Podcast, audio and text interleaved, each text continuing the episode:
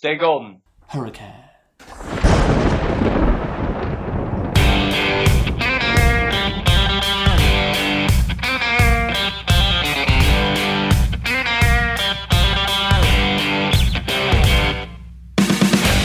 Hello, and welcome back to the Golden Hurricast. We are a weekly podcast covering Golden Hurricane athletics at the University of Tulsa.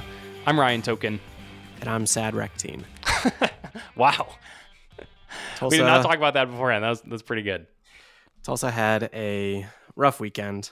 Um, as I'm sure everybody is aware, Tulsa lost 69 to 10 to our rival SMU on the road in the Boomtown Showdown. Um, Also, we did not call it for, I don't know how we forgot to even say the term Boomtown Showdown last week. I think that's maybe a first on this podcast. I love that name. And for whatever reason, neither of us remembered to call it that. Yeah, no, I, I honestly, it didn't even cross my mind until we were kind of like talking about it in a group uh, chat setting or something. Um, yeah, so that's on us. Um, I feel like, you know, Tulsa's plan to kind of hide the name, uh, maybe it wore, rubbed off on us a little bit, and that sucks. It only us. took So, six years or whenever they stopped doing it. I don't remember when they stopped. Yeah, back in like 2016 or something like that. Um, but yeah, so you know, this is a game that last week, I mean, literally on Thursday, whenever we released our last episode, I figured we weren't going to cover. Um, but I did not think we were going to lose by 59 points. Wait, wait, wait. I thought you said we were. I thought, I'm pretty sure you said we were probably going to cover that spread. No, I said I wouldn't be surprised with a 42 to 10, like Wow. repeat. Yeah. I said we could, but I didn't think we were going to. Got it. Um, and if I did, oops. I, to- I totally, in my head, I was like, we're not, we're probably not going to cover. Um, so, you know, pull up the receipts if we need to. Um, I'm not too worried about it. Um, but yeah, was not expecting a 69 to 10 loss um, to get so much stuff on Twitter about SMU is on pace to score 100 points uh, for the first time since Tulsa gave up 100 points to Houston back in 1986, 68. 68. Yeah, Uh, almost had it. I knew I knew 86 was way too soon. That's why. that's why I was hesitating there. So, yeah, no, uh, rough game. Rough game. Rough game indeed. Maybe Yeah. maybe that's burying the lead, but Nope, that is the lead. Uh, yeah, no, not a rough game. I mean, not a not a surprising way to frame that at all. Um, absolutely rough game. We were recording this on Monday, October 30th, the day before Halloween, Hell Night, as as some people call it. I think in the Northeast, uh, it goes by many names, but this was definitely a spooky game. 52 to 3 at halftime for this one. Uh, it was just brutal from the jump. The game started off. I actually missed this first drive. I started. I turned the game on like five or six minutes late. They had already scored. The first drive of the game for SMU was a two-play, 75-yard drive, and obviously a score. Uh, never slowed down from there. No way to sugarcoat it. This game was an embarrassment, I think, to TU, to the fans, to pretty much anybody involved with this game that's not on the SMU side. I think it was the worst game I've ever watched as a TU fan. I think like nothing about this was good. It didn't start off well and then we collapsed. It didn't start off poorly and then we came back at the end or anything like it was just bad the entire game. Um, no one saw it going this way, obviously, to to kind of like to guess it would have been 69 to 10 would have been extreme, obviously, and nobody was making that call. Uh, the most points given up by a Tulsa team since uh, 48 to 0 halftime deficit uh, against that was that Houston game 1968 um uh or no no no sorry those are two separate things. They're those are but they're both against Houston. Wow that's even worse. Uh we had the 100 to 6 Houston loss. That was the 68 one we already talked about. Um there was also a game in 1988 which was we were down 48 nothing at halftime against Houston ended up losing that game 82 to 28 uh, but this one's against the Ponies. Outgained 440 to 110 yards in the first half. Total, we were outgained 638 to 247. It's just like, oh my God, man. Like, I cannot believe this happened. We're, we'll get into the quarterback deal. You know, we have some, like, I'm sure we've got some opinions on that, but it was just awful. Um, lost a turnover battle, obviously. Again, in this one, two more interceptions in this game. We're tied still for second to last in the country in turnovers, 20 total. 15 of those are interceptions. Still tied with Georgia Southern and Davis Brin, I will add, um, even though they won their last game. Um, but yeah, man, it was it was rough. Uh, Matt, you already kind of gave your thoughts on kind of the the high level thing here, so let's get right into like the quarterback deal. Um, and I'll say, like to Kevin Wilson's credit here, he did kind of do what we said, you know, last week. He stuck with one guy for the whole game, you know, or most of it. Car- Cardell came in at the very end there, but for the most part, he stuck with one guy. Um, so what did you th- what, what did you think about that uh, choice? And what I guess what would you do differently going forward? I, it feels like a, a leading question there, but what what did you think about the quarterback situation? Yeah, so I'm glad that he was well uh, glad is maybe not the right term. Um, he did what we wanted. I literally said last week, please just play one quarterback, and he did. So, you know, on that side, yeah, I guess I am somewhat glad. Um, that being said, the other thing I also said last week is that I think that one guy should be Cardell Williams. Uh, and this game did absolutely nothing but convince me that that was yeah. the correct thought. Um, just because and you know it, it's not to say you know like oh it's it's one drive and not to overhype one drive or anything because i'm not there's nothing really to hype about this game um so that's not even what i want to do but cardell comes in and where does our one touchdown of this game come from? It's when cardell is at quarterback. Now that being said we're already down by like 50 plus points at this point so I I mean, I know SMU's third string quarterback was playing. I have to assume that they had, you know, second team defense in or something at this point. Yeah. So, you know, this is not necessarily Cardell scoring against SMU's elite number, you know, top 45, whatever SP plus defense in the country. Um, so, you know, taking that with a grain of salt. But he was still able to do way more in his short time than it felt like Braylon was getting was doing the entire game. Um, so, you know, and I, I, I kind of think this game is Kevin Wilson gave Braylon this game as a chance to like, you know, win the position. And I don't think he did. Um, so I kind of like I don't think necessarily think he'll do the same thing with Cardell. Um, with him being a freshman but I I feel like we're going to see a lot of two quarterback games for the rest of the season um, because Braylon didn't win the number one job. Yeah, you know, I I kind of disagree. I think honestly, I'd be kind of surprised if we ever see Braylon Braxton start again. I don't I don't know how you can going forward. They're not. It's not like he's that much older than Cardell. Um, the question we were asked, or at least I was asking last week, was I just wanted to see a full game of Braylon Braxton this year. I, we made the comment last week. Still, it still hadn't seen a full game from him because of injuries and you know whatever. Um, and so that question was answered this time. We got to see a full game. Uh, it did not go well, to say the least. And uh, I I would be surprised if he I he'll maybe still see the field again, but I don't think he will start um, as the quarterback, barring any you know barring injuries to Cardell or something. Um, I don't know how you can right like the guy's completing 45% of his passes. He has a one to five touchdown to interception ratio right now. You mentioned already Cardell got in there for like two drives and scored immediately. Um, and Braylon was also playing against the twos for a while on SMU's defense, and he still, you know, we didn't get anywhere. Um, so will we see Braylon Braxton at starting quarterback again? I don't think so. Um, maybe we will. Like, totally could. I see what you're saying. Maybe it'll just go back to more of like just going to roll them both all year, which man, that sucks. I, I hope it's not that, but who knows? Um, but like, I just don't know how you can start the guy anymore after that kind of performance and then taking him out at the end of the game. And I'll be clear, I'm not celebrating this for Braylon. Like he fought to earn that starting spot. He fought last year. He I thought he had proved it last year. I think a lot of people thought he proved it last year.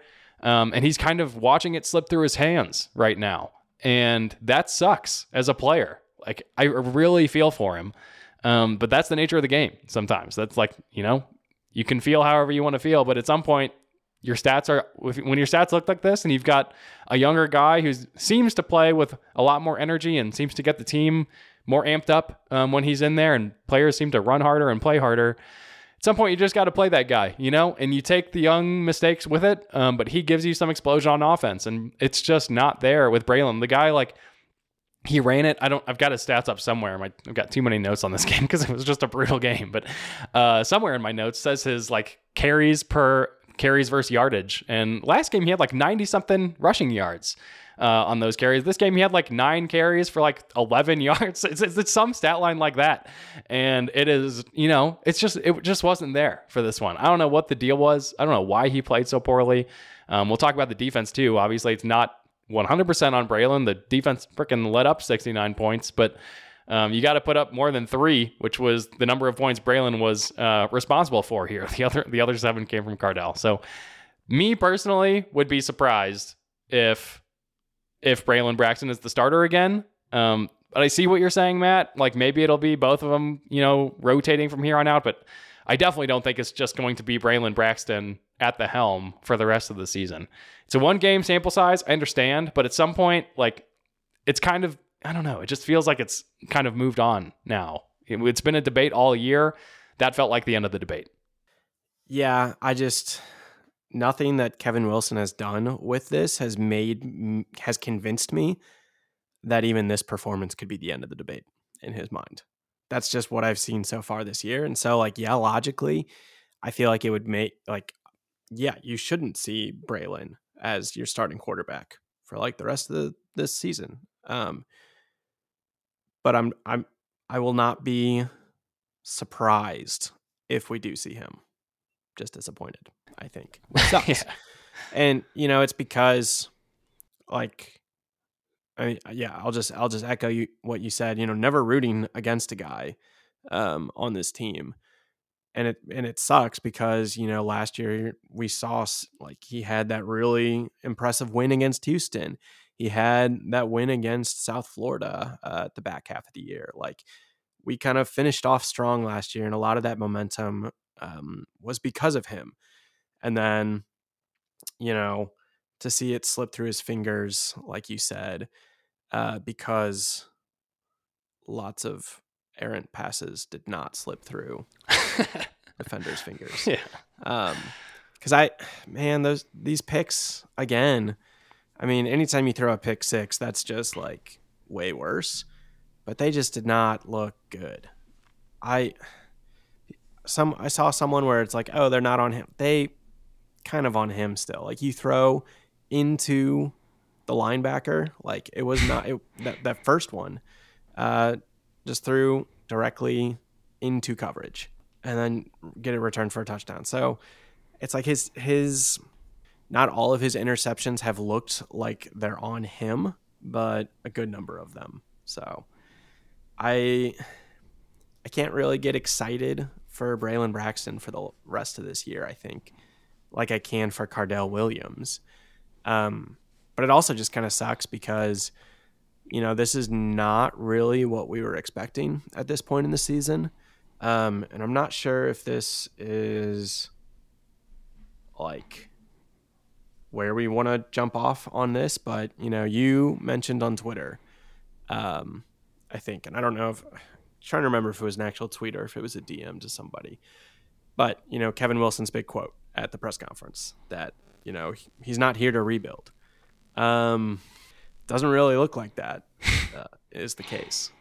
Yeah, it's tough. Um, yeah, you know the the comment Matt's referring to is in his intro presser, which Matt was at. Uh, he kind of I don't know. Correct me if I'm wrong. It felt like he spent a decent amount of time on that of like saying, "I'm an older guy. I don't have a lot of time to like." You know, he's not saying he's gonna die, um, but he's like, I don't, you know, I'm, I don't, I'm not here to waste time. I'm not here to waste the seniors' time.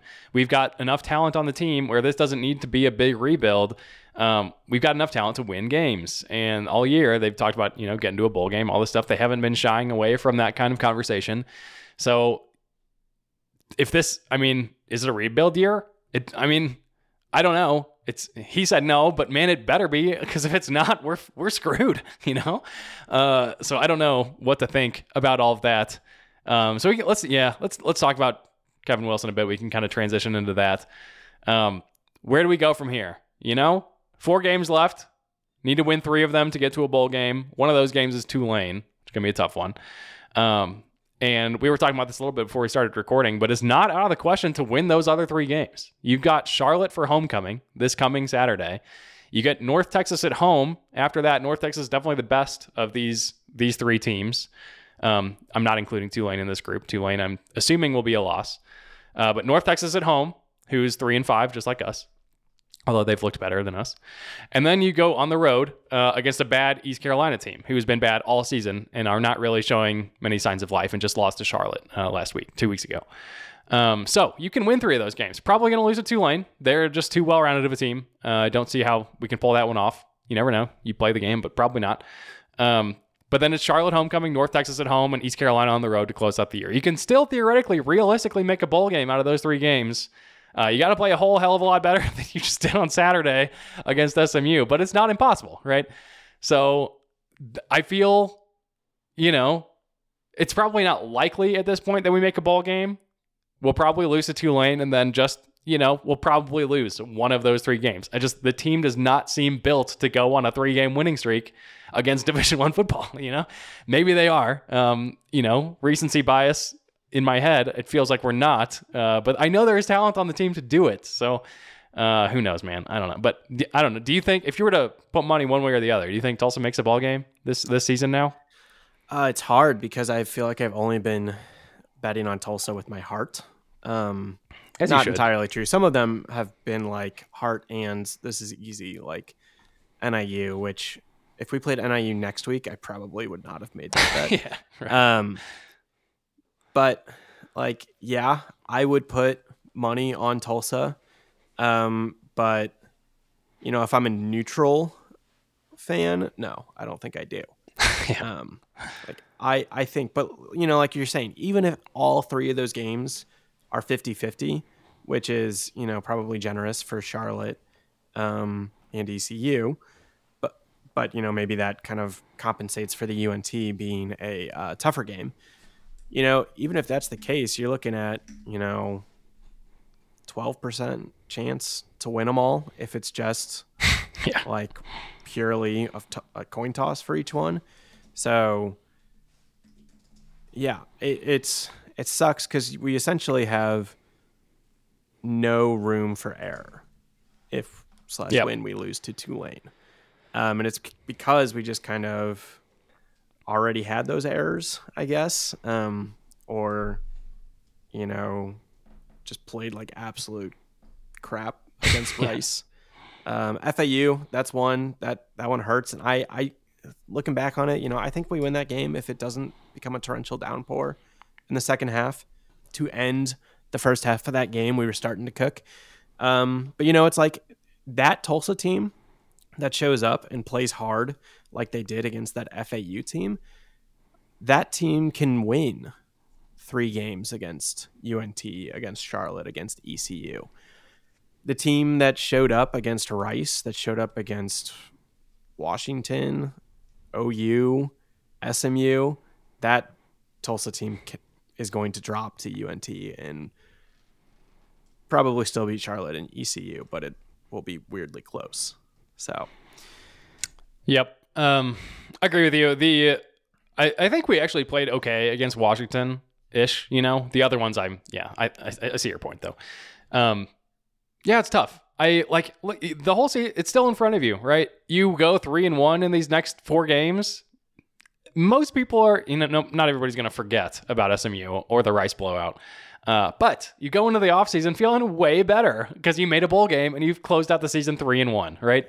That you can totally turn this thing around by doing what you're supposed to do and beating these three of these next four teams, which, you know, maybe you could say supposed to is beating two of these next four teams. But man, if you can pull off three of them and get to a bowl game, that looks a hell of a lot better than going five and seven and missing bowl season.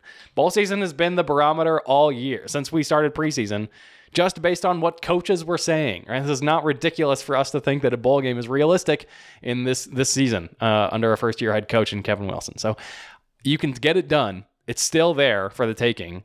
You get a game of buffer to lose to Tulane. You just got to win those other three, or maybe you beat Tulane and drop to North Texas somehow. You know, North Texas looking good. Like they, man, they were really, really close to taking out Memphis, uh, which we'll talk about later. But it's going to be a tough one. That's the that's kind of the key one going forward now because they're all key, right? Like, but we do get Charlotte for homecoming, uh, which should help. And then you close out the year against a bad East Carolina team, which is on the road again. It's a tough place to play. Um, they're in Greenville, but should should win that game. So we'll see. Um, but man, if we don't if we don't pull it off and we miss bowl season, there's gonna be a lot. There are now right now is probably the lowest. Uh, if we were keeping track of like vibes on Kevin Wilson, right now would definitely be the valley of where people have been um, in his in level of confidence in him. Uh, it feels like everybody kind of turned a little bit after this game, um, and it's a bummer because you know, we all want him to do well. I think most people want him to do well and want Tulsa to win. Like your average sane fan wants Tulsa to win games and wants Kevin Wilson to be good. Uh, but there are plenty of people who are like not seeing it now. And I don't blame you. You know, you lose 69 to 10, it's going to happen. Um, and this was the first game where I had some doubts of my own, like true doubts. You know, obviously I'm looking at the Rice game and I'm like, man, th- that sucked. Uh, and some doubt starts to creep in your mind over this over the course of a year when things are going this way. Um, but this was the first game where I was like, man, did we make the wrong move here? like, is this is this going to be really bad? Um, and I I had that thought, you know, and it made me think back to when we were first covering Kevin Wilson getting hired. There were I remember like people were all in our mentions about like Split Zone Duo, the the very popular college football podcast, who have some high like some high up people in the college football world host that show, and they were just ragging on Tulsa about bungling this coaching search and making the wrong hire here. Um, Dan Morrison from Underdog Dynasty said something similar about how this was this hire made no sense for TU. There were all these other options on the table, and they they chose this guy. And I was like, man, you know, we were hearing from inside the university people that were like, this is the guy they were gunning for. You know, they wanted Kevin Wilson. There were like, we could have. It depends how you define the term bungle a coaching search, right? If the term bungle means that we could have hired GJ Kinne, but we like screwed it up during the interview process and he he he opted out and like went to Texas State instead. Uh, if that's your definition of bungled, I don't think that's true at all. I still don't think that's true, um, and I think it's kind of ridiculous to think that that is a, a possibility. Um, but if your definition of bungle for the coaching search just means you just made the blatantly wrong choice, and that's what you're defining it as when you looked at your options on the table, you just made the wrong call. That's becoming more, more and more of a decent argument, you know, that you could have made. Um, I'm definitely feeling pretty low on, on on Kevin Wilson right now. I know it's the game a couple days after an awful loss, and that's definitely going to to hit you. So like, ask me in two weeks after we played a couple more games, we'll see more. Um, but look at it, it just hurts more because look at the other options for coaches that we discussed, at least the, the biggest ones. You've got GJ Kinne, he's the big one. Everyone's pointing to him right now.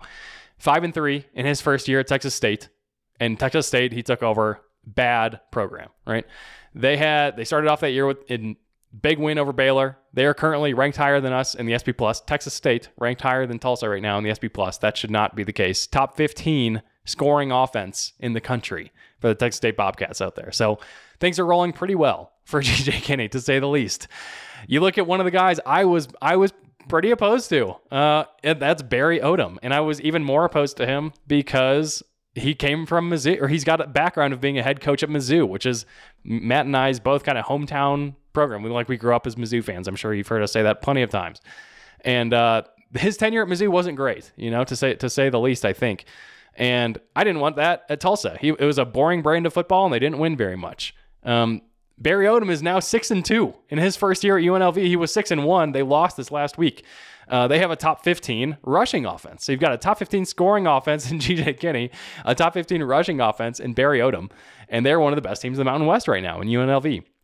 Then you look at Brennan Marion. Less likely that we would have hired him to be a head coach, but he wasn't out there as an option. He was the OC at, or he's like a receivers coach at Texas. Now he's the OC at UNLV under that very same Barry Odom. So it's Barry Odom and Brennan Marion over there running the show at UNLV. Um, and they're doing very well, uh, running the number 65 ranked total offense according to SP Plus. Um, two more to run down here. Eric Morris, three and five at North Texas. Eric Morris was the guy at Incarnate Word um, before uh, GJ Kinne, kind of got that program built up. Um, and then he went somewhere else. He was the OC somewhere big that I'm blanking on right now. And now he's the head coach at, at North Texas. Three and five at North Texas. Rocky start to the year.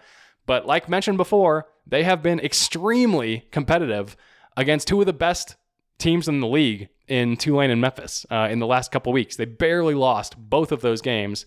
Um, and just like seriously by their fingernails, lost this last one to Memphis last week. He was at uh, he was at Wazoo. That's what I thought. Year. Okay, I was like Mississippi State or Washington State is one of those two. Yeah, um, yeah. So Wazoo uh, and North Texas has the number twenty eight offense in SP plus. So also running a very good offense over there. And then the last option I think was don't fire Phil Montgomery. How's Phil Montgomery doing? Um, you know, not great. This is this is the least compelling answer. Uh, he's four and four, so like average. You know, four and four in his first year as Auburn's offensive coordinator. Auburn's you know tough year, tough league, obviously in the SEC, but four and four in his first year as the OC under Hugh Freeze over there. Um, they have one of the worst offenses in the SEC thus far. It's like number 60 something in the country and that's right there at the bottom with two other teams in Arkansas and somebody else. Um, so like whatever, you know, that, I just wanted to chime in on, on what he's up to um, over there at Auburn. But like all of the all of the options we were looking at, pretty much, I can't remember. I'm, I'm sure I'm missing a big name or two that we talked through that maybe was a was a name we were looking at. Those are the ones that I could remember the most, and they're all doing pretty well, you know, in terms of offensive production, certainly. Um, and all of them are, have great records except for Eric Morris, who's three and five, but could very easily flip that and be five and three instead if he just doesn't lose these ridiculous losses against Tulane and Memphis. Um, so they're looking pretty good too. So I don't know. It's just that just running through that list and seeing how pretty good that everybody else is doing with the options that we looked at um, adds salt to the wound that is Tulsa's team right now and Kevin Wilson trying to build this thing. I still I don't think it's all done or gone. I don't think we can't get there. Um, it's just obviously it's it's not the start you wanted uh, if you're a first year head coach or a fan. So that's uh, I just wanted to run through that and, and chime in with what everyone else is up to. Yeah. Um, so I'll just kind of like sprinkle some of my thoughts in um, for what you were kind of saying. So like one thing first, I feel like something that really has gotten people talking about it, uh, especially after this, is like Philip Montgomery's tenure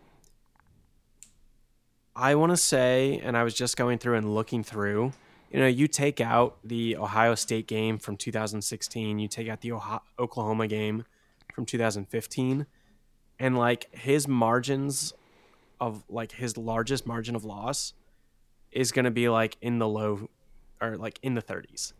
He, we never really saw games like we've seen this year from Philip Montgomery's Tulsa teams. Like we weren't getting blown out 42 to 10 or 69 to 10 or you know 43 whatever that was.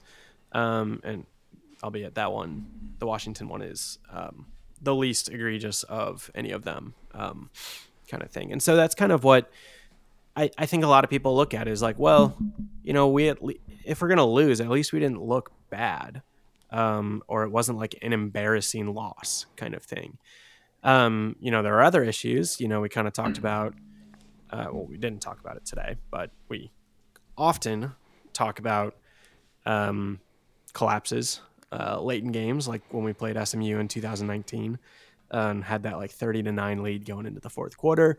So it was like different kinds of things. Um, and so, you know, I, I think that's kind of a big is, you know, this loss is just very uncharacteristic for what we've expected out of Tulsa um, you know, we we tend not to lose big because uh, our offense can at least kind of keep up if our defense can't.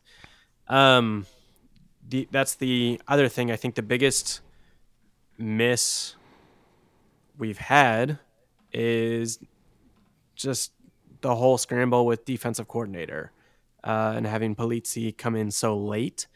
And like you know, we had a defensive coordinator um, who is now at Indiana. Yep. So how's Indiana's defense doing? I don't know. Probably not great. Um, but that definitely, you know, like I think threw our defense into a little bit of disarray, probably. Um, but you know, I think at the end of the day, um, you know, GJ Kinne, for all the success that he's had at Texas State, I think he had like 30 plus, if not 40 transfers kind of come in to turn that team around. And so I think I read a stat that it was like Deion Sanders and GJ Kinne were the two coaches um, that brought in the most transfers. And it's worked very well because I think for Kinne, because uh, I think he's actually a good coach on top of it. Um, whereas Sanders is, uh, you know, a little bit focused on himself uh, instead of the team. But I don't think Tulsa wanted to do that. Like I'm talking TU administration. I don't think they wanted to, you know, have all these guys that are on the team and like be like, hey, we're a coach is coming in and he's bringing a bunch of new players. I think like that, you know, that's for better or for worse. And I think it's for better. Like Tulsa wants to do right by its student athletes. Um, and so I think Kevin Wilson was the guy who was going to do that. Um, that being said, you know, the worst part of for better for worse is I just we don't have the talent to compete in some of these games this year.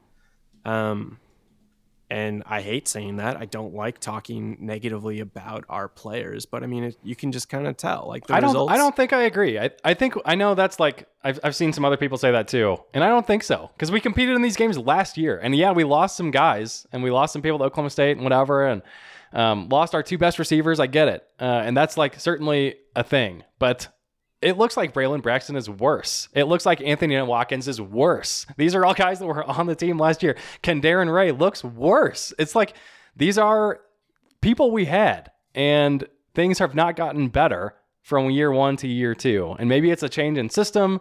Maybe it's just the whole new staff and how you practice or whatever. But like, I I don't believe that we just don't have the talent. I don't think that's the answer. You know, could be wrong. Maybe it is. Maybe we lost enough people that this is just what it compounds into. Um, I think we have the talent to compete with these teams. I don't think it's a 69 to 10 difference in talent between SMU and Tulsa. It's not. Uh, so the fact that we just lost by that is something else, and I don't think it's talent. No, I yeah, you're probably right. Um, and maybe that's the easy uh, the cope to be like, well, next year when he's got his recruits in, maybe it'll be different, and maybe it will, and maybe it'll be because Kevin Wilson will be get better as a coach from year one to two at Tulsa. Uh, maybe Chris Polizzi will get better as a second year defensive coordinator if he's still around next year. Um, but I mean, I would say at some level it, it has got to be some combination of it because you know like our offensive on the offensive side, you know the wide receivers. I and it's tough because we've all we've also had injuries there, which I think have definitely hurt as well. Um, you know, like shoulders going out for the year really hurts, um, and then you know just injuries from this from the get go. Uh, but just on defense, I you know we kind of talked about it early on in the year. The, the secondary, outside of like two guys, um, and even Ray has struggled a lot this year. But like outside of Jace Oliver, just like yeah, I don't know. Maybe it's just you know you look at the and I I say you I I'll say me. I look at the on-field performance and I'll say, you know, be like players. Maybe it is coaching. Maybe I I probably don't know enough about coaching systems, and I think this is especially on offense. People talk about Kevin Wilson's system is much more complicated than Baylor's um, system that Philip Montgomery ran. Um, I don't know what makes it more complicated personally. Um, I can understand a simpler offense, I guess, better, but it's it's a little bit harder to to for me to tell it's coaching. But yeah, I mean, I guess that's kind of what I started with. Is Montgomery did not lose big on these games, and so if the if the big change is from Montgomery to Wilson, then that kind of sucks. I just I don't know if any of those other guys come in. I don't think the results, like our record, is different, I guess I'll say. But I definitely could see our uh, margin of loss being much closer in some of these games. Yeah, and I, am interested to hear, like, he, he's probably doing his radio show right now that he does every Monday. And usually we record lately we've been recording on like Tuesdays or Wednesdays so we can like talk about that a little bit you know comments that he said or or maybe he'll go to a press conference after the game or whatever but didn't get that this game. So I'm interested to hear what Wilson says like what his attitude is like after because like we talked about last week after the Rice blowout um he was very you, you know he was very intros- introspective about that loss about himself and uh, this he was feeling down about his own coaching ability at the for, you know briefly there. Um, or he was you know he had the thoughts. And he said that which we talked about last week. And this game couldn't have given you any more confidence right as a head coach um, that you know what you're doing. Uh, i'm sure he does. I don't think he doesn't know what he's doing. Um, he's been around the game long enough. He knows things uh, like he knows what i think he knows what's up. Um, but if you're having confidence problems as a coach you just lose 42 to 10 and then you go the next week and you lose by even more than that. It's not going to help you uh, confidence wise right? So i wonder how he's feeling. Um, I, w- I wonder how well he'll be able to bounce back after this one. He mentioned last week that the players really brought him back pretty quick um, after that rice loss so we'll see. I'm intrigued by how that goes but um, one more comment i'll make on this. You mentioned like it probably wasn't part of the coaching hiring process from the TU administration down to hire somebody and let them blow the team up, right? We even talked about it last week with Eric Konkol. He made the same comment. He's like, when I was getting, when I was going through the interview process, it was an agreement between myself and also uh, Brad Carson, Rick Dickson, everybody involved in that coaching search that we were going to honor the guys that were here. And that was part of the deal, right? And that had to, I mean, it had to be the same for for Kevin Wilson. I cannot imagine that they would have. I mean, it can always be different from sport to sport, right? But for your two big, your biggest sports, um, I would assume it was something similar. Would not be surprised at all if that were the case. So, will we see a Konkol like destruction of the team after this year? Maybe I don't know. if we don't if we don't make a bowl game, cert, I mean, almost definitely, right? Uh, if we make a bowl game, it's going to be tougher because you know you've got guys you're happy with and you end the season three and one the vibes are good and you want to keep it together you know? Um, but i would not be surprised if we don't make a bowl this year uh, if kevin wilson if the if the kind of reign if he has the reins on him of don't make too many changes to the team if those are then taken off after the results this season and he's able to just like blow it up. If he thinks he can get the guys from the portal that he needs right? It's all i'm sure it'll be up to him but I think it's an interesting comparison to make between Konkol's year one. He kept the entire team together, did not go well. And then he blew it up, and we'll see how this year goes. And then Kevin Wilson, uh, probably the same, keeping the whole team together or as much as you can. It's not going very well, and we'll, we'll see how it goes. You know, will he blow it up, and we'll go from there. But yeah, um, super interesting. Obviously, hoping he can get it together. I want nothing more than the split zone duo guys to be wrong and Dan Morrison to be wrong and Kevin Wilson to get Tulsa where it should be. Um, but after a week like that, tough to see it. All right. Anything else on the A, a on the uh, sorry SMU game? Um, before we move to players of the game here, Matt. No, I was just gonna say, you know, um, and you mentioned this briefly. Like you end up, you know, you pull off the three of four and we're not talking about this loss um, coming into next season. You know, that's not what we're focused on. Because if you, yep. like, when we were going back and doing our 2022 season preview, I mean, there was incredibly, there was a ton of optimism. There was a ton of hype. You, we Tulsa rolled off four straight wins. Uh, you know, capping that off with the bowl win over Old Dominion. There was incredible hype about Davis Brin, the entire team. We really thought 22 was going to be um, our year. Um, you know, we lost to UC Davis that season. We had yeah. some pretty unexcusable losses that season, but it's how you finish, not necessarily how you start. Um, totally. In college football. So, you know, if Wilson can do, can pull it off, you know, I, I think there will be contentment uh, amongst people, um, you know, to let it run its course if we don't make a bowl game, it's going to be a loud, loud and long offseason. Extremely true. Well said. Couldn't have put it any better. Um, I kind of think we should skip players of the game for this game because it was such a bad game. It feels like it's fake celebration, right? Like nobody, yeah. nobody really played very well on any phase of the ball or of any phase of the game. Slander um, to Chase. Slander to Chase. It's true. He's still perfect on the year.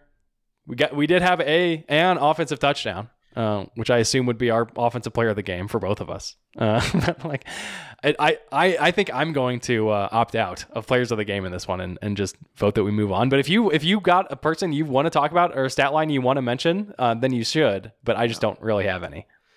I will only be giving a special teams player of the game to Chase Meyer, which is very funny compared to last year, where I boycotted special teams player of the game. Uh, well, I mean, we are we are number 30 in the special teams SP Plus rankings. We're top 30 team. We're 114th at offense, 103rd on defense, and number 30 in special teams. Um, and another awesome game for penalties. Another three total penalties in this game for 35 yards. SMU also just had three. Um, so, like, special teams and penalties, which were our worst forever, which we say every week, I think, are now easily our best phases of the game. Uh, so if we can just put the other two back in there in some capacity, we'll be looking like a pretty decent football team. Um, but yeah, I don't. Yeah, I've got like when when your first half drives for SMU, like when you as a defense give up. This is how the drives went in the first half against us. Touchdown, touchdown, touchdown, pick six, field goal, touchdown, touchdown, punt. that was SMU's first half. That is that is amazing and unacceptable um, we didn't talk that much about the defense, I guess, in the recap, and we're already 40 minutes in, so we probably shouldn't. But suffice to say, not a great performance from, from the defense in this game. You can't give up 69 points and uh, and be happy with that in any form. Um, and they weren't even put in bad spots a lot of that game. Like the, a lot of their drives were like 60 plus yard drives. They were long drives. Uh, obviously, they had the pick six, which is not on them. Um, and there were a couple short field situations, uh, but a lot of them were not. And that's just going to be what happens when SMU gets the ball all game long. Um, so yeah. Yeah, no. The only the thing that I feel like the defense needs to shut down on the most, and it's been killing us all season, is the slant pass. Um, the slant pass is a football play that is designed to destroy Tulsa's defense. yeah, uh, Washington, I thought you were gonna like read off Wikipedia. Like the slant pass is this designed to destroy Wikipedia. I, I like to think that that's what it says in Wikipedia, though. It, it very well should. Um, Washington, Michael Penix carved us. Uh, OSU beat us with it. I mean, EJ Warner was getting some good looks from it against Temple. Um, and that should tell you enough because Temple is bad.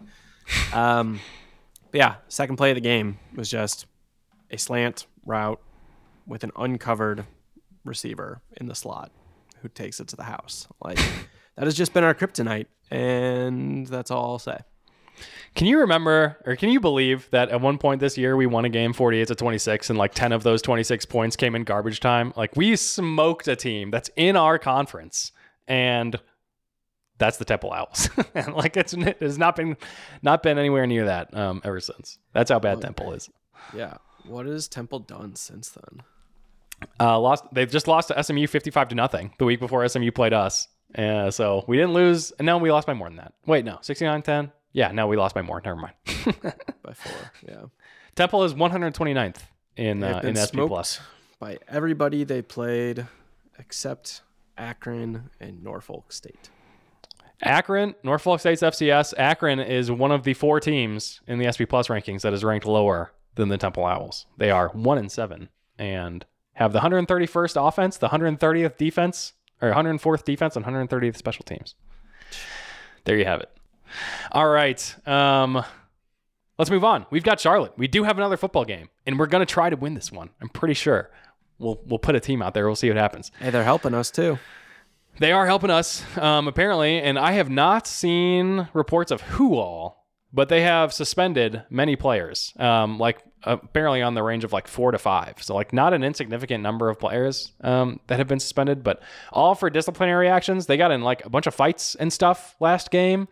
Uh, so I'm not sure who all that is. I assume one of them um, is this five st- former five star recruit, uh, defensive lineman. His name's Eyabi Oki Anoma, and I'm only assuming he was one of the ones suspended because I was watching that Charlotte game and that guy last week, and that guy was every time you looked up, either in a fight with another player, a fight with the head coach, or the fight with a ref. And it was like he's been this is he's a five star guy. Why is he at Charlotte? You might ask, uh, because nobody likes playing with him. Apparently, he's been kicked off several teams. Um, all of the stuff, right? He's just I, I, it sounds like kind of a head case. So I assume he is one of the one of the players who was suspended um, for this game against us. I don't know who else was. Uh, we'll probably hear more about that as the week goes on here, but. Um, has said he's not going to announce the names. He's not so going to. Okay. We will only so. know because they will not be traveling with the team. So you will have to do some detective work to put the pieces together. There we go. Did he say a number or nothing? He didn't say anything. Um, he said, nope, just a number of players, various players. All right. so we'll see. Um, got to think one of them is that five star guy. If we want the full Biff Poggi quote, uh, I am extremely disappointed with our comportment as a football team against Ooh. FAU. I have made the decision to immediately suspend various players for our game against Tulsa. And then he ripped off his sleeves. yeah, very nice. Um, yeah, got to think one of them is that guy. Uh, he is also like, yeah, he's a head case um, and a former five star recruit, but he does like he is very good. Uh, he's third on the team in total tackles. He leads them in sacks.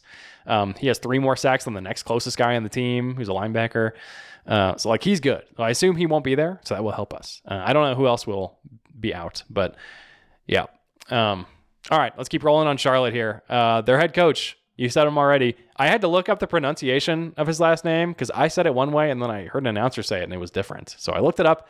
Um, it is Biff Poggi. Biff Poggi.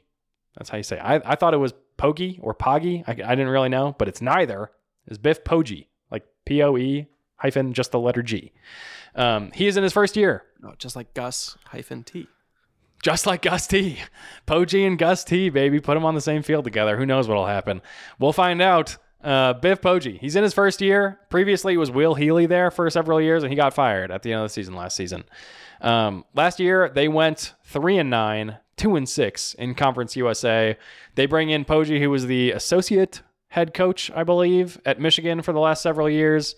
Um, he had been here and there before that. Uh, he also, as some folks who we've talked to on this very podcast have joked around that he has used to run a hedge fund and apparently made a ton of money from that hedge fund. Then he got out of hedge fund world and became a college football coach. I think that was the that was the path. Um, maybe he was a football coach beforehand and then he was doing hedge fund stuff and then he got back into coaching. I don't remember.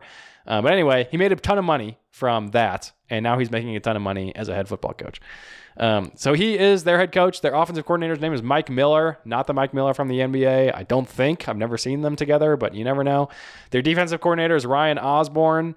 Um, Charlotte, they are number 131 in the SP Plus rankings. Um, which is two spots lower than the aforementioned Temple Owls, who we beat by a lot. So there's a chance we can win this game, I swear. Uh, Charlotte is number 130 in offense, number 108 in defense, number 122 in special teams. So we've really got them on the special teams game. Um, they're pretty bad across the board.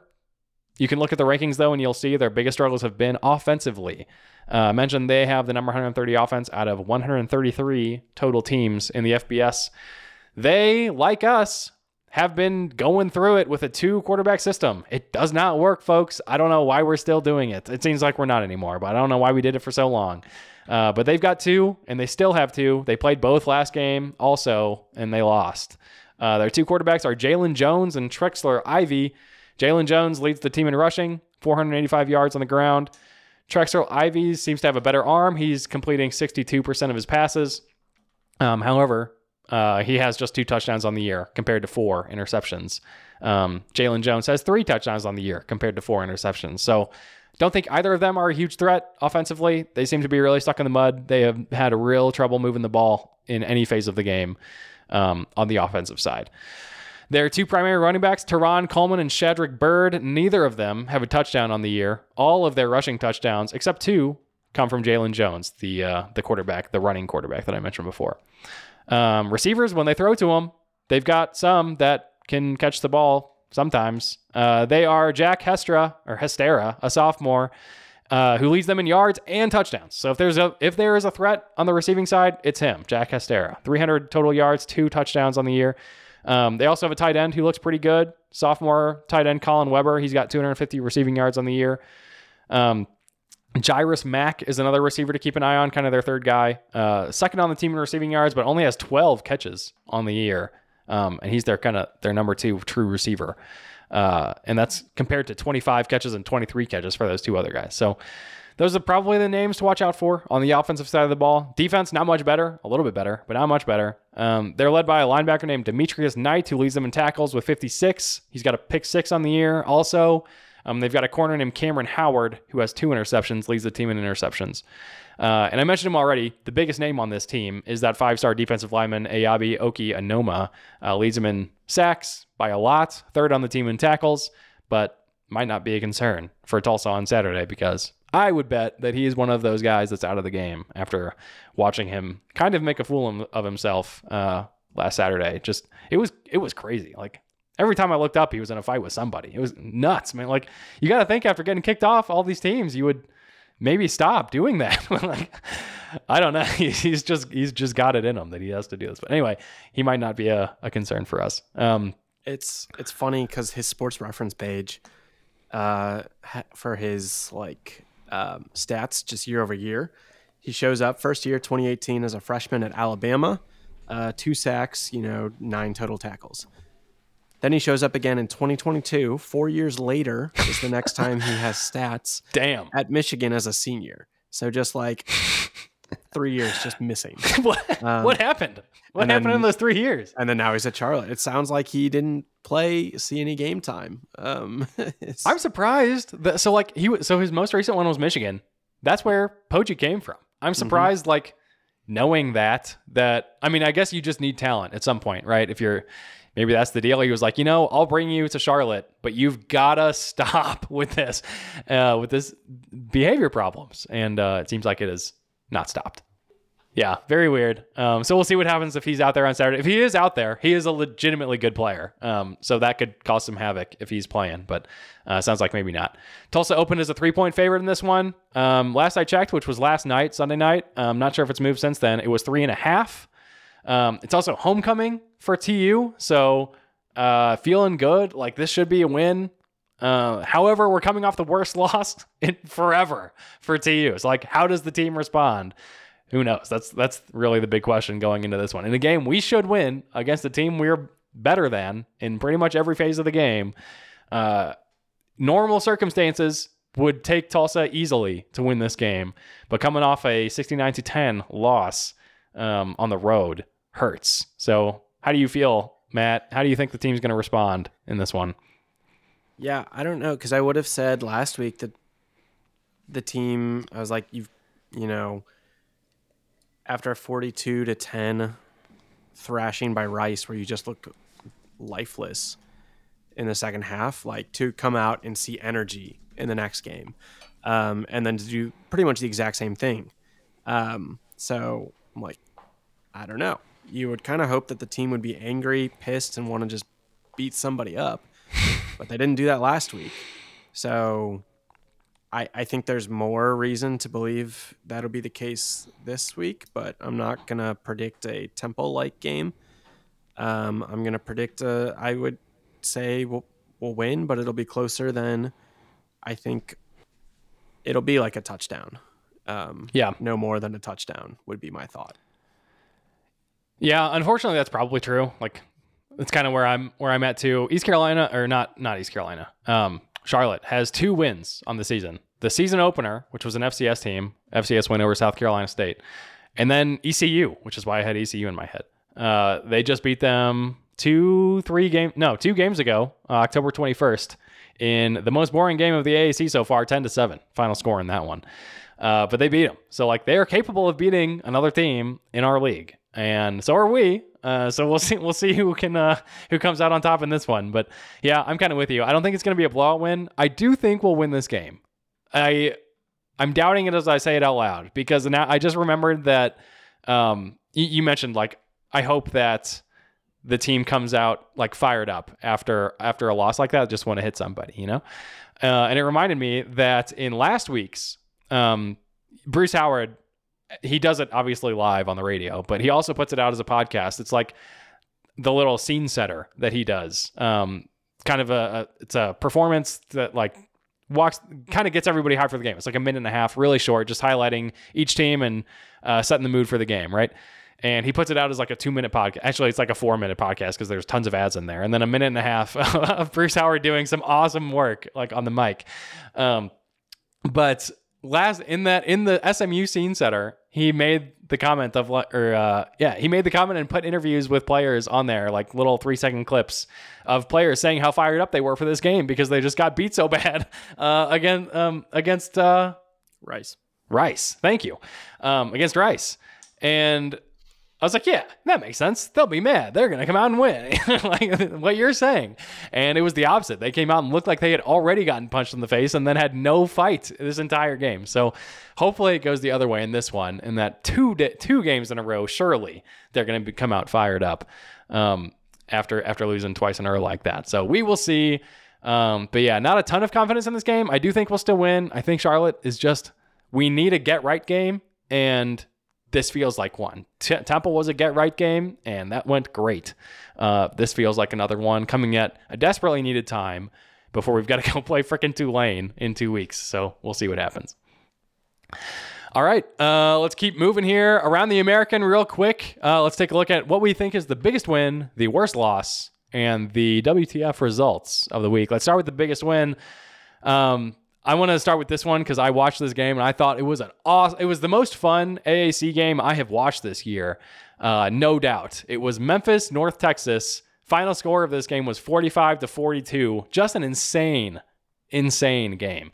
North Texas had to actually come back from kind of big down uh, after the first half, but still, like it was, it was pretty competitive the whole way, and then it got wild at the end. It was just back and forth scores in quick succession uh, to cap it off. Um, and this made it was even cooler for me to watch this game because, as we say many times, we grew up Mizzou fans, uh, and Jeremy Maclin's cousin, Ja'Mori Maclin, is on North Texas's football team. He's their I don't know if he's their best receiver. He was their best receiver in this game, no doubt. Uh, he transferred from Mizzou. He only transferred from there because. Uh, Luther Burden, the five star number one recruits in that class, uh, committed to Mizzou. Once that commitment happened, he transferred. North Texas picked him up and uh, man, he lit it up in this game. He had scored. A, he had a score late to put them up uh, with like a minute something left, and then you know Memphis has enough time to march down the field in like thirty something seconds and take the lead back and win it. It was an awesome game. Watch the highlights of it. There were so many like forty five to forty two. Like I said, there were so many cool plays in this one. Um, watch the highlights if you can. Definitely recommend. It was awesome. So that's my biggest win of the week. Matt, did you have a different one? No, I was just refreshing uh, myself on what games actually happened. Um, I feel like all the other one, like the only other candidate for biggest win would be like UTSA, but they just played ECU, so it's like not really that big of a win. And FAU beating Charlotte doesn't. So yeah, I feel like for Memphis, it, it's got to be that. That keeps them in the race. You know, you kind of got a three way race uh, at the top. Well, kind of FAU is kind of up there too. Yeah. Um, so four way race keeps them alive. Um, yeah. So I would say biggest loss. Can I say ours? Because it Yep. would be it would be us. No question. It's definitely us. Yeah. That's who I have too. All the other ones were kind of expected. Everybody who lost, lost. Um, kind of how they should have, maybe. Respect- Uh, and they all lost like respectably. Yeah, it was definitely us. Like there, there's no debate, unfortunately, this week for uh, for worst loss. Um, yeah. Do you have a WTF result of the week? I think it's just Tulane Rice being as close as it was. Yep. Agreed. That's that's what I have too. Look at Tulane. You know, they're number 22 in the country, 7 and 1, 4 and 0. So like on paper look great still. Uh, but their last 4 weeks, it has been nail biters. All 4 weeks in a row. Um, kind of like 4 weeks ago they they were down to UAB at halftime. Uh, and they ended up pulling away like later in that game. So that one doesn't look as close on the final score, but it was close. Like they were they were sweating at halftime. Um, but then the last three weeks in a row have all been like this. It has been Memphis. I was looking at the like ESPN win percentage, you know, chart that they do throughout the game. Memphis had an 83% chance to beat Tulane late in the third quarter. Tulane came back and won that game. Next week, after that, they play North Texas, who I who I was telling you they've been looking pretty good lately, which scares me for that game. Uh, Tulane was up 21 nothing over them at halftime. North Texas then scores 21 points in the third quarter, and it's a neck and neck game the entire rest of the game. Tulane only ends up winning by a touchdown against North Texas. And then just last week, like like you just said, they win by two over Rice. And you know, I can't talk trash on Rice. They just destroyed us. Um, but they were up 27 to 7 over Rice at halftime this week. And then, just like North Texas, huge lead over them at, at halftime. Uh, Rice outscores Tulane 21 to 3 in the second half, makes it a two point game in the end. And they up, Tulane ends up winning by those two points. So it's weird because they're good. Like they're clearly still good. They have the same coach. They've got the same starting quarterback. A lot of that defense is back. Um, and they're still seven and one and they're four and zero in the league. But man, this many close games, they're gonna. You feel like they're gonna drop one here soon. Uh, maybe it'll be us. You know, you never know. Could be. Uh, but yeah. that is uh, it's just crazy how close it has been for them all of the last four weeks. No, I mean it just makes me kind of think of, um, and this one's fresh in my mind because I was watching it. Uh, like OU this season has, you know, they yeah. look, have looked dominant, but then they've had a a couple games where you know like OU is number six in the country uh, as of last week, but they struggled against SMU. They struggled against Cincinnati, who's not good.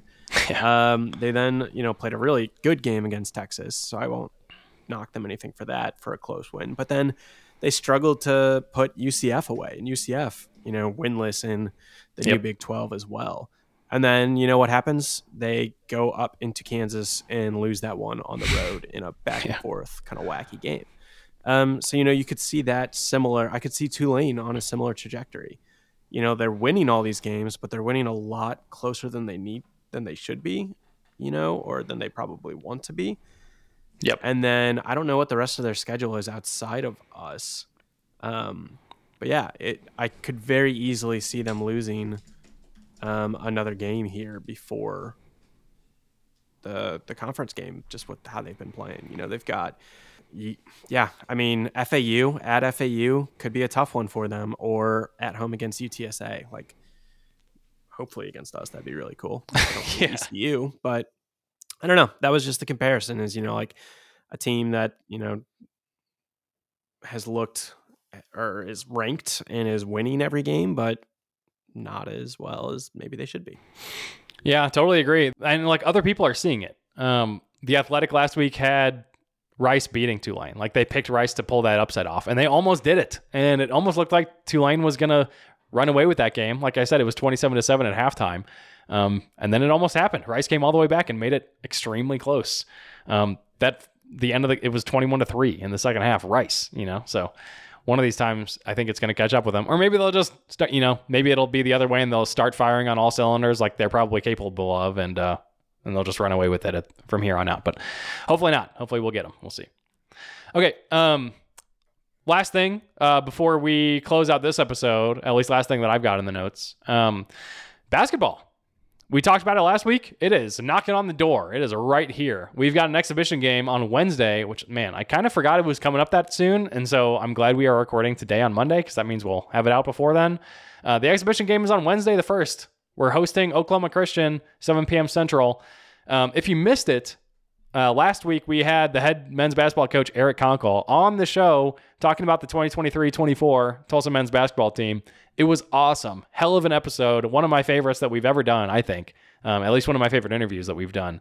And really, really good stuff. We talked about like, you know, 12 of the 14 players on this this year's team are new faces to, to the program.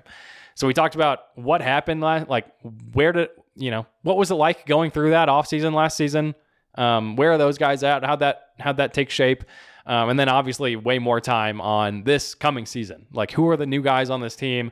Who are you as a coach the most excited about? You know, to see out there. Who do you think we'll see early? Um, all kinds of stuff. So really, really good. Uh, go check it out if you haven't. I think that's kind of the de facto basketball preview that we're going to do this year. You can't get much of a better preview than having the freaking head coach of the basketball team on. So go check it out. Um, really good stuff. We had him for a full hour, so we talk about a lot of lot of good stuff in there. Um, but the season is officially starting, um, if you count the exhibition game as the official start, um, in two days as of recording, probably one day by the time this is out there. Uh, and we're hosting Oklahoma Christian, like we said, um, 7 p.m. Central. We'll see who comes out, who starts in that game. Based on comments that Konkol made and some other things we've heard here and there. This is what I this is what it sounds like to me, Matt. Tell me if you you think anybody else might slip in there. Um, but it sounds like it's absolutely going to be Cobe Williams, six foot senior. He's the one from Louisiana Tech. He will certainly be the, the starting point guy. I don't think there's any. He's he's the most set in stone person on this roster. He will be there the entire year, barring injury. Um, so Cobe Williams will be the point guard. Uh, I think at shooting guard, it wouldn't. I almost almost as confident that it would be Keaston Willis um, at shooting guard starting at the two spot, but he is out with an injury, uh, lower leg. He was apparently in a in a scooter kind of thing at the Hurricane Madness last week, um, and people were commenting on that. And we knew he was hurt, but didn't know he was still in like, you know, wheeling himself around, which is not a great sign. I, I interpreted that as his injury was because he was on a Lime scooter. Oh, yeah, and no. I was like, that is so stupid. I mean, uh, I don't know where it, it right. could have been. I don't know. No, but it was like one of those things where his knee is like on. Yes. Um, okay. His knee's up on the thing, and he's kind of kick kick wheeling himself. You know, he's like dragging himself along with the other foot. Um, but he's the other Louisiana Tech transfer. So when he's healthy, I am very confident that he will be the starter, uh, unless this guy explodes. And the guy who I think is going to start in his place, and what Konkol talked about in the interview, is somebody we will see early, um, is a 6'3 redshirt freshman guard, PJ Haggerty. He is a TCU transfer, Texas Mr. Basketball last year, um, or two years ago before he got to TCU. Huge, like that guy, I think has maybe the most like breakout potential on this team. I don't know. There's so many guys. Everybody has breakout potential, but like he's got a lot of hype around him. Um, and the fact that he gets to start this this early in the season because Keaston is out, if he really explodes, like he's only six three, and the other guys I'm about to list off are all six seven or taller. Um, so it's nice to have the height throughout the rest of the roster. But if Keaston Willis comes back and PJ Haggerty has just been going off, um, you know, we'll we'll definitely see some rotations where they're both in at the same time. That could be that could be dangerous. Um, but going forward, um, I think after Cobe Williams and PJ Haggerty, you start getting into the long guys. Like I said, we've got a six seven sophomore guard, Isaiah Barnes, the Michigan transfer. Konkol talked a lot about him. Um, people seem to think he's got like the most bounce on the team. He's a, a super athlete. Um, just a sophomore, could totally be there at the three spot. Um, and then four and five, I think, are more up in the air. Uh, I think those three will almost certainly see at the one, two, and three. And then at the four, like at the small forward position, I've got a six-eight junior forward, Jar- Jared Garcia, which we heard he might be the starter there. Um, didn't talk as much about him, but that's just from, uh, you know, we've got a source on the inside. And uh, it might be Jared Garcia there. Um, not like Community College transfer.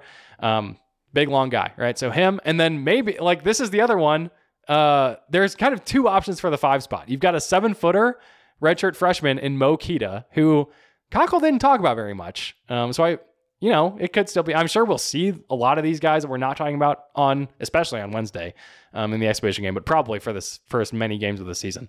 But there's a seven footer, um, which is rare for TU. Uh, and that guy is a, a freshman. Um, so Mo Kita, maybe we'll see him. But the guy that it seems like maybe is winning this job is a six foot nine true freshman in at right coming out of high school in Matt Reed.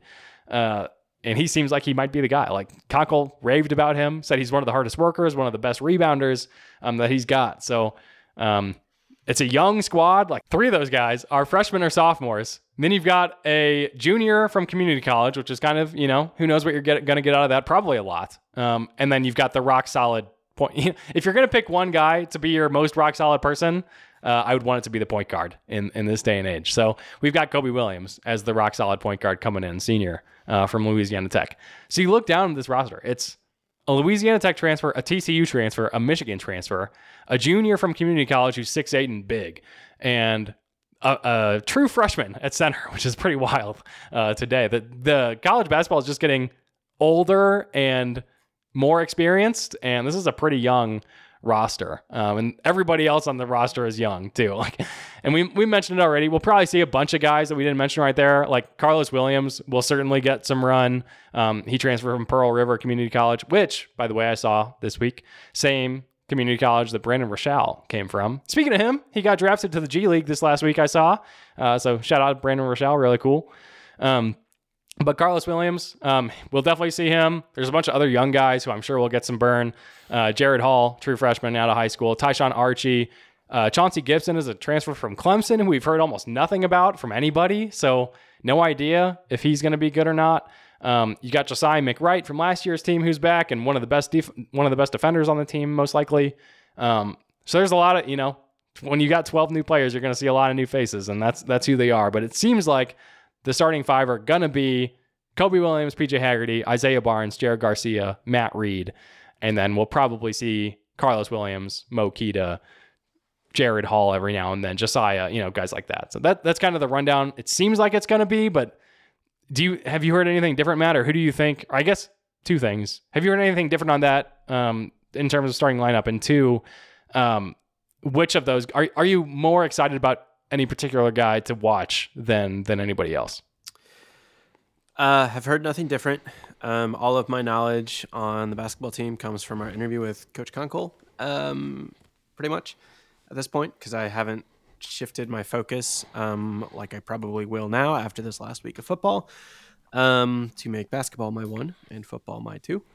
um, guy I'm most excited for, probably Matt Reed, um, just because, I mean, I think he led in this um, oft rumored LSU scrimmage that we won. uh, I think he had like double digit rebounds, and Nice. that is what we have needed. We've needed a good rebounder. We've needed a tall, just strong forward center kind of guy. Uh, someone who's just like, I don't know, can just do it all. Um, and I'm hoping that's him. So I'm really excited to see that. And I think something that I'm most excited to see is, you know, like when we were freshmen, we had a core group of guys on the team, right? You know, you had like Shaq Harrison, you had all those guys. Yep. Um, and to kind of be like, all right, there's a lot of young talent on this team. Hopefully, it's talent. Um, I think it's talent. And to co- so to kind of be, you know, this is the start of maybe that next potential core group of Tulsa players. It's really cool to be be here. Um, and at the same time, I, I mean, I think we're gonna be we're gonna be better than last year. Um, not a super high bar to cross. Um, but yeah, so I think I think Matt Reed just from the like gives us rebounding. Um, and then at the same vein, maybe uh, Mokita, who I think Konkol said right now their their big thing with him is just trying to put on enough muscle for him. Um, but this, and I, I hope this is a typo and not like uh, a prescient future telling moment. Because Mokita's bio says in his first season at Tulsa after transferring from St. John's University, has four years of eligibility remaining after being side, sidelined most of the 2023 to 24 season with an injury. oh no. That- I hope that's a typo. Me too. That's funny. Yeah, agreed. And also Matt Reed, um, I can't remember if Konkol said this or we just heard it elsewhere. I think Konkol mentioned it about Reed. He can uh, he can step out and shoot the ball um, too. So for your true like your your center um, to be able to come out and do that, that's uh that's pretty exciting. So we'll see what I mean, happens there. Konkol and I both talked, you know, we're Bucks fans, and something that, you know, the thing that really put the Bucks over the line, well, not the thing, one of the things that put them when they won their title a couple years ago, Brooke Lopez. Um, Yep. You know, one of the best centers in the game when he played for the Nets, and then just found a three point when he played for the Bucks. And so just having that literally your tall guy whose job is mostly there to control the rim, also being a, a shooting threat, just cherry on top, baby. There you have it. Uh, so the Oklahoma Christian game, exhibition game, Wednesday the first, like we said, 7 p.m. Central is the tip for that. Um, little bit of breakdown on where Tulsa stands going into the season. We've mentioned most of this uh, in the conversation with the so I'll just run through it real quick. KenPom has us projected to go um, 11 and 19, 4 and 14 in the American, uh, and ending the year on a 13 game losing streak. Eric Konkol even mentioned during that interview um, he is obviously he's hoping to do better than that. So he, he certainly talked about it. Go go check it out if you want some more details on on his expectations for this year. Um, let me run through the preseason rankings across all the you know various computers that are that are projecting these things. KenPom's got us at 272 now. We were 274 last last I looked, um, but 272 now. Um, BartTorvik.com's got us at number 241, second worst in the American, ahead of UTSA, who's number 266. Um, Torvik does a bunch of a little bit more in depth, like preseason projections, and they've got our top. They are projecting Torvik, our top five contributors, to be Cobe Williams, not surprising. Keaston Willis, not surprising. Isaiah Barnes, PJ Haggerty, we talked about th- both those, but then not Jared Garcia or Matt Reed, who we talked about as being starters, uh, but instead Carlos Williams, um, who's the Pearl River Community College transfer. So would not be surprised if he gets a ton of burn here uh, in the short term, like very soon. Um, Jared Garcia is seventh in that um, projected uh, contribution graph thing that they've got, and Matt Reed is ninth. So kind of surprised with how low Matt is in that list. But you never know, like so many new guys. It's just a projection. We'll see. Um, Evan Massey, his rankings online have us number 195. That's the best of all the rankings that I've seen so far. yeah, top 200, we made it. Um, Evan Miyakawa, uh, it's evanmiya.com, I think, is the website there. Number 247, so almost identical to Torvik's. And then the net is not out yet. Those don't come out for a while. Um, no 2023 24 rankings yet. We ended last season in the net rankings number 324 of 363 Division One men's basketball teams. So that's where things stand going into the exhibition game. We'll talk a little. We'll talk probably a lot more basketball next week as we get ready for the um, season open, the the true season opener, uh, which is on Monday the sixth, which may have happened um, actually. Before we get to that, uh, probably don't need to know. We talked plenty of basketball, I think, and like went through the whole who we think's going to play. Um, did the whole, you know, go check out the interview with Konkol. Everything you could ever want is in that. Um, real quick on Central Arkansas, literally one sentence, all I know about them. They're number 319 preseason in KenPom. So we've got the KenPom edge over a team early in the season here in Central Arkansas. So we'll see how that goes. That is on Monday the 6th. That's the first true regular season game, 7 p.m. tip again against them. Um, again, Oklahoma Christian's coming up this coming Wednesday, 7 p.m. Central. So that one won't Right. count for the regular season, but that is an exhibition game. Is that the only? I feel like if I had to guess, we would have the KenPom edge over more teams than I you would think in our non-con schedule. Um, I didn't. Did I say it was the only one? I didn't mean to. If no, I you, did, you didn't. You just said early on we have one, and I'm like, I'm thinking we have a lot. Um, we probably do. Let me look. Uh, so we are 272 still in KenPom. We've got the live results up right now. We've got the edge over Central Arkansas, Incarnate Word, who's our second regular season game. Um, South Carolina State is our fourth. Um, and that is it for the year outside of Mississippi Valley State, who we play on December 19th. okay, I would have thought Little Rock and Jackson State uh, potentially as well. So Not Little Rock, um, not Jackson State. Yeah, Jackson State's 219. Uh, so yeah, of the, I mean, our first five games are all super winnable. It's against number 319, number 355, number 219, number 345, and number 241. And then ORU is coming in at number 194 to start the year. Uh, so first six games, all basically bottom 100 teams, in a, you know, bottom 150 teams ish. Uh, and then you start getting into Loyola, Chicago, and Oklahoma State, both of which are our top 80 KenPom teams. So it gets a little tougher after that. Um, and then the American is very up and down. Uh, like five teams from like 60 to 90 range in KenPom, and a few teams that are very low, like us and UTSA. All right. Anything you want to add, Matt? Um, I got nothing else in the notes. So unless you've got something else on basketball or something else entirely, um, go for it. Otherwise, we can close this thing down. nope, I I'm ready to close her down. Sweet. We got basketball season happening on Wednesday. Really excited for that. It's not going to be on TV as far as I remember, um, but I think it is going to be on the radio. So if you can find that, I assume Big Country 99, you know, or whatever that radio station is. Um, but I don't know that for sure. I'm kind of guessing on that, but it's definitely not on TV. So hopefully we can find a way to watch. I'll definitely be watching if I can find it. Um, but if not, I'll be trying to tune in on the radio or wherever I can find it audio wise. But anyway, thank you everybody for listening. We will close it down here. If you're not already, follow us um, in your podcast player of choice Apple Podcasts, Spotify, Google Podcasts, Overcast, all those. We're on all of them. Hit the follow button. Um, you'll see updates whenever we have a new episode out. While you're here, while you're there doing that, or if you're already there doing that, um, leave us a rating and a review. Really does help. People like I was just looking at this in Apple Podcasts right now. If you search Tulsa Golden Hurricane, we are like the eighth result. And it's like an SMU podcast is in there before us. And we need the ratings and reviews. They really like that's what surfaces you when you search stuff. Um, I don't think it was an SMU podcast, but some some non AAC uh, or non Tulsa podcast that's in the AAC is, is ahead of us when you search Tulsa, uh, which is dumb. So go leave us a rating and review. We really do need them. They really do help people find our show if they search for Tulsa. Um, if you leave us a written review that's five stars. We will read it on the show and give you some give you some props for doing that for us, and we really really would appreciate it. Uh, we do all this totally for free. If you want to help us out financially, um, you can. You can also help us out by leaving a rating and review, and that's free. But if you want to help us out for, with some money, uh, you can do that. Go to our website, thegoldenhurricast.com slash supports. We've got a few different ways you can find listed out there. Um, we also have merch. Matt's pointing to it right now. Thegoldenhurricast.com slash merch. You'll find a bunch. We got shirts and hoodies and stickers and mugs, and I think that's it. Uh, maybe something else. But a lot of stuff going on over there. Might Um, do a sale. Might do a sale this week for homecoming. I forgot about that. Yes. Let's say that live. That way I have to do it. Uh, let's do a sale. Let's do a sale. I think we're going to do a sale. Um, hopefully you didn't already turn off the podcast. Uh, but yeah, if you haven't, then you will know about it before everybody else.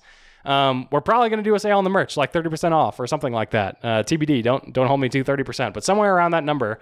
Um, so check that out. Now would be an awesome time to get some merch. Um, it's pretty cool. It's got like all the Tulsa mascots on there. They're really comfortable shirts and hoodies, um, made by Mythic uh, here in town. We worked with them a couple years back to get that rolling, and really happy with the results. So check it out. Um, it'll be discounted here shortly. Uh, I think that'll be a pretty easy process. So we'll see. But anyway, definitely check it out. TheGoldenHurricast.com slash merch uh, to find that. Um, finally, you can find us on Twitter slash X at Golden Hurricast. Um, you can submit a question for the show if you want to, uh, either on Twitter or on our website at thegoldenhurricast.com. And if you don't want to do either of those things, but you still want to get in touch with us, we have an email address, and that email is thegoldenhurricast at gmail.com.